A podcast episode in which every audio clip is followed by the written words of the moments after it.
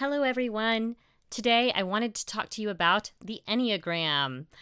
I actually just released my most recent skit for the Enneagram number two musician, which is like the helper musician. I tap into my whole violin teacher side, and I think it'll be relatable for a lot of you if you're teachers of any sort, especially music teachers. I am also preparing for an Enneagram talk that I will be giving to a writers group in February. So I thought this would be a good time to review some of my initial thoughts when I listened to the audiobook, The Road Back to You by Ian Morgan Cron and Suzanne Stabile. So here are the first half of the nine Enneagram types, and in another post, I will do the second half. And if you would like to actually watch the video skits that I do for each of these, you can find them on my YouTube account, Ashley Rescott, and also on my website, Rescott Creative dot com. So I hope that you find them entertaining. Hello, everyone. As many of you know, I have started my new uh, series of posts about the Enneagram. And disclaimer, I am by no means an expert, but I do find it fascinating. Uh, a couple years ago, I listened to a post by um, K M Wayland, the author, and she recommended using it for typecasting your characters. So I created a series of several different characters um, to match the Enneagram with different types of musicians. And a few days ago, one of my friends recommended that I read The Road Back to You, which is one of many books on the Enneagram. So since I'm an audiobook girl, I'm listening to it, and I thought I would talk a little bit about the different types as I'm reading and my reactions. So uh, in this one, The Road Back to You by, let me pull up, Ian, Ian Morgan Cron and Suzanne Stabile. So I'll put links in, in my uh, description. Anyway, he starts with the big guns with number eight, which happens to be the next one for my posts. I'm starting with nine and working my way down. He starts with eight and then wraps around. So I feel like eight is one of the hardest. I took the official Enneagram test yesterday, and eight was my lowest score.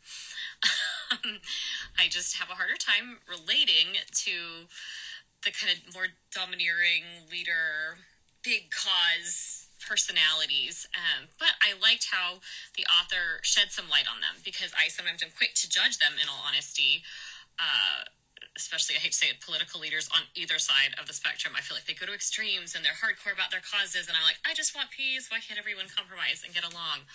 Um, but it really gave me a bit more of appreciation and insight into w- where they're coming from. They want to... At their best, they want to be helpful.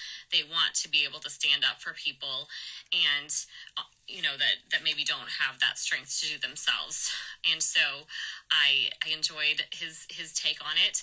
They're very black and white thinkers, uh, so they they think a lot about right and wrong. And I'm kind of an artsy person, so I like to think that, you know, there's sometimes is a middle. There also are things that are right and wrong, but I also like to think there's there's gray areas too. So, yes, my next week's post will be on the character eight, who is the villain in my story, which kind of makes sense since it's the character I, I couldn't quite understand as well. But I'm hoping to make him a little bit more well-rounded after setting up on the eights, and it gives me a little more appreciation for our political leaders and anyone who takes a place in office, either side. That's, that's a really hard um, position to have, so I'm trying to develop some respect for those eights. I'll be back as I read more chapters. Uh, nine will be next. This time we are delving into the Enneagram nine type, the Peacemaker. And isn't this the person that we all love? Especially during a time when everything seems so divided and people are angry on both sides. I am just so grateful for the peacemakers in this world who work to compromise and really help validate other people and their feelings and their thoughts. And I loved um, the take that the author Ian uh, Morgan Cron and Suzanne Stabile took in their Road Back to You for the Peacemaker. Um, the, the big things they said for the Peacemakers is that um, they need to get a little bit more energized and try to figure out who they are as people. And I wouldn't say that I am the nine type. I didn't relate to a whole lot of the just general um, comments about them, but I do relate to wanting people to compromise and um, and get along. So I thought it was fascinating. Uh, I have several peacemaker uh, types in my family. Um, one of my sisters for sure is, and I think my dad is.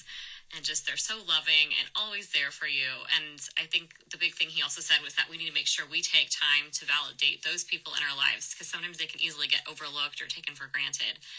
And so saying, you know, we value you, we see you, um, and we want to, you know, support you in your dreams as well. So I love the peacemaker. And again, that was actually my second lowest one, though. After the, my challenger was my lowest, and the peacemaker was ironically my second lowest when I took the test um, yesterday. But I have great respect for, for the peacemakers. All right, friends, let's tackle the Enneagram one, which is different names, but you can have the reformer, the perfectionist, the idealist. And wow, this one was one of the more emotional ones for me, um, actually, when I read it.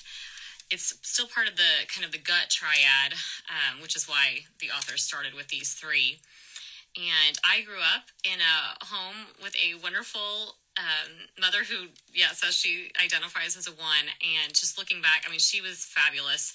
I have, you know, four sisters, and the way she was able to keep our home running, she would have us up in the mornings practicing at like six thirty in the morning. We would practice violin and piano both every day.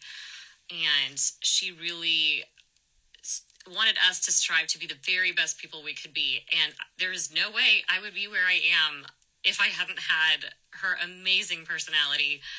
Um, now that I'm a mom, and I only have two, but just looking back at how she was able to work with five of us and have us all proficient on two instruments is just phenomenal.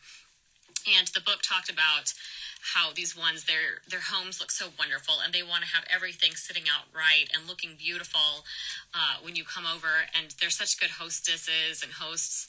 And um, one of my sisters says she's a one as well. And just, yeah, when I go into mom and dad's home or my sister's home, and just everything is out nice, and they have little candy bowls and great interior design and decor, and everything has its place. And I have so much respect for ones, um, wonderful one character, one people in my life.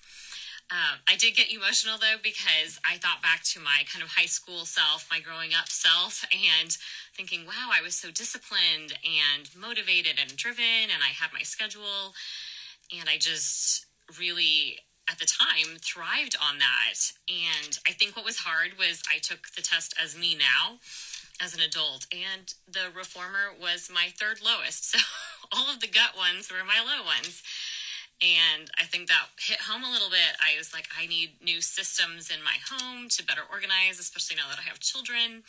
I'd like to be more motivated in my daily writing or my daily practicing. And I guess kind of how did I lose that one side of my personality um, that I had back in high school? I did take like a shortened version of the test and was like, think high school Ashley. And in that case, I, I did have a strong one side. So I guess I delved a little bit into why did I have it? Why did I lose it?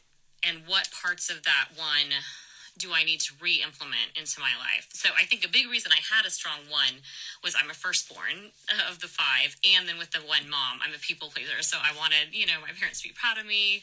I was driven, um, and yeah, very, you know, successful in my in my growing up years. The biggest reason I stopped being as much of a one was when I ran into an injury in college.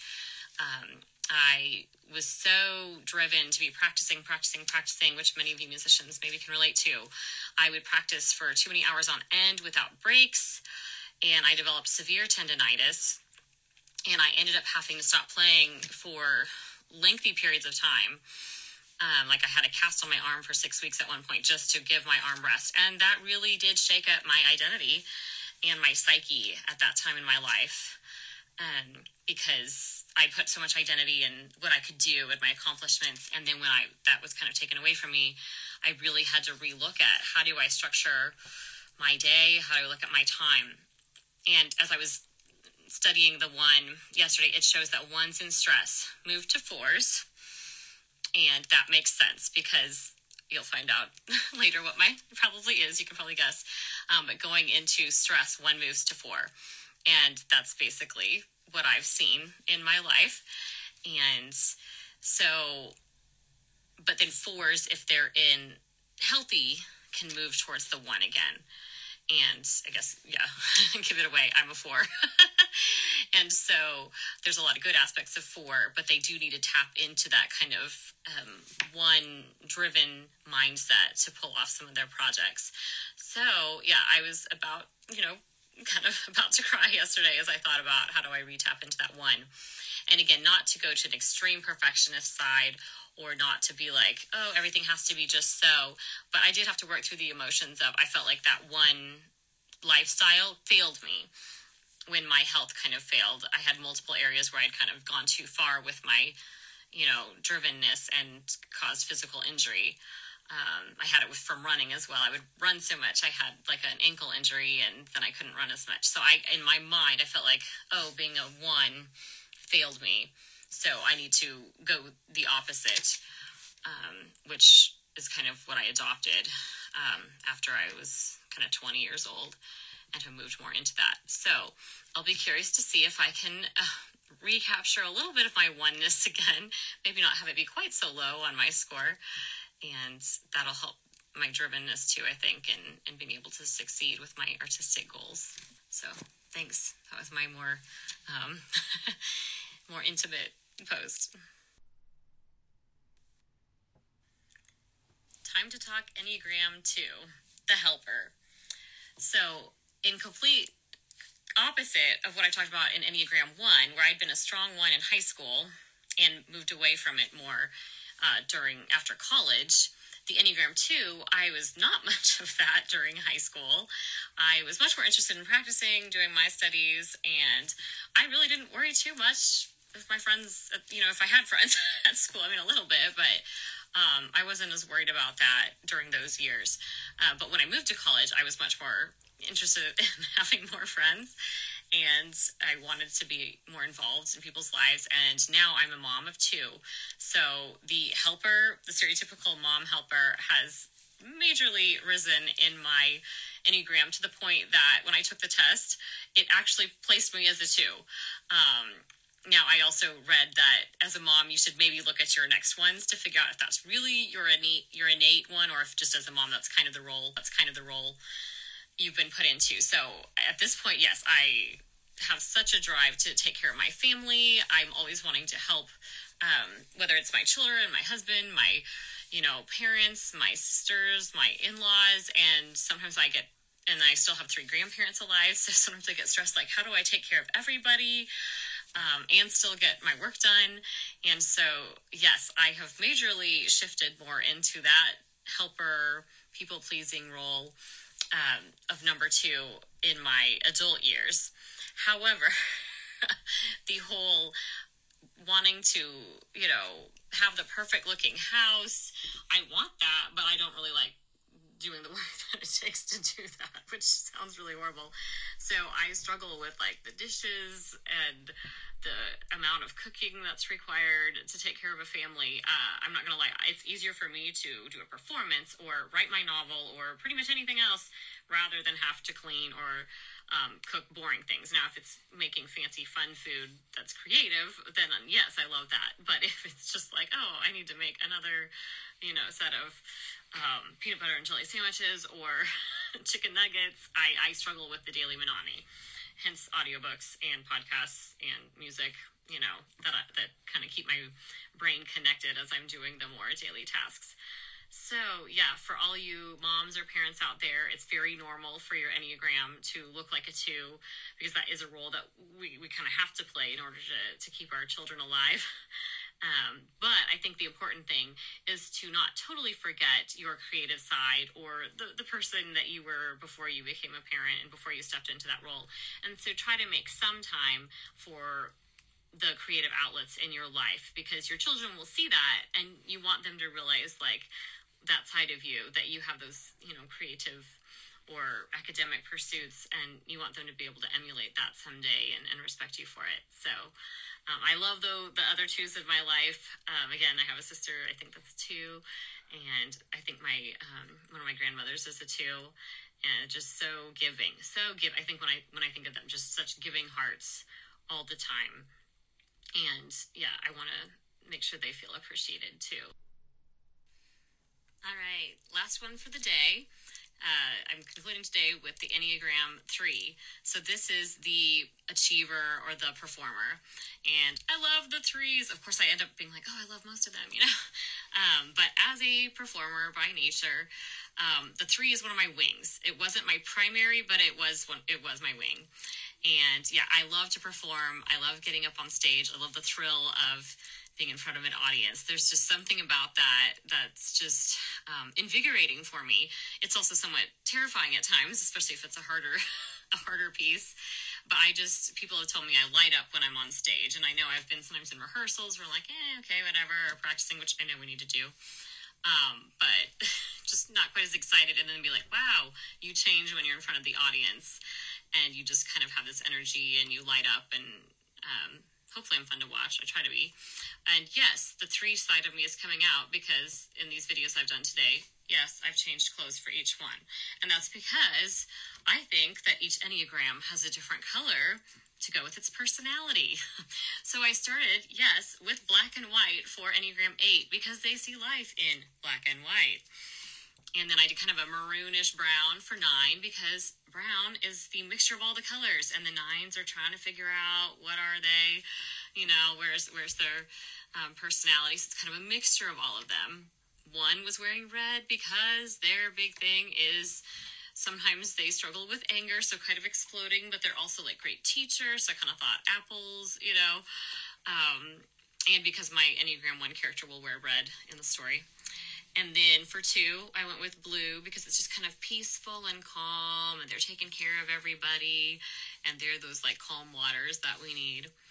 And for Enneagram three, I am wearing silver sparkles, and because they like to shine on stage. So yeah, it's kind of the sparkly personality, um, but also gray because they could kind of change depending on their their performance. So I think a good example of my three wing was when I was um, looking at houses with my husband, and we had a realtor that, I hate to admit this, but she was really awful. Um, didn't know what she was talking about, but I had been so trained to perform well that I still talked to her really nicely. And by the time we were done, my husband and I were talking, and he's like, so what do you think? And I was like, oh, you know, I didn't think she really knew what she was talking about. And he goes, really? You didn't act like that at all. So again, not sure if I should be proud of that or not, but my performance side said, you know, still be nice, even if you think she's an idiot. And then my husband was in shock when he found out, yeah, I didn't really think she knew what she was talking about. So threes can be called posers, and obviously taken to an extreme, they don't know their own identity. They morph into different things, whatever. They they read the crowd and they morph into that. Um, and, but I don't... I think they can also take it in the good side of it. How do you look at your audience and you see what they need? Uh, and I do that as a performer. If I am playing for a classical loving audience, I'm probably going to play classical. If I am playing for, you know, a, a, a wedding in a barn, or, you know, a party in a barn, I'm probably going to play fiddle. You know, if I can tell that they're really into pop and they want an upbeat, jazzy, you know, cocktail hour, then I'm going to pull out the, the pop music. So I think there is a place to be able to adapt to your audiences. And so I like to give threes a, a thumbs up for that. Just make sure you still look into what is your identity, and, you know, don't be a poser in a deceptive way, um, but use it more in a way to serve your audience. So hopefully you're having fun on this Enneagram journey with me, and I'll be back in a few days with more.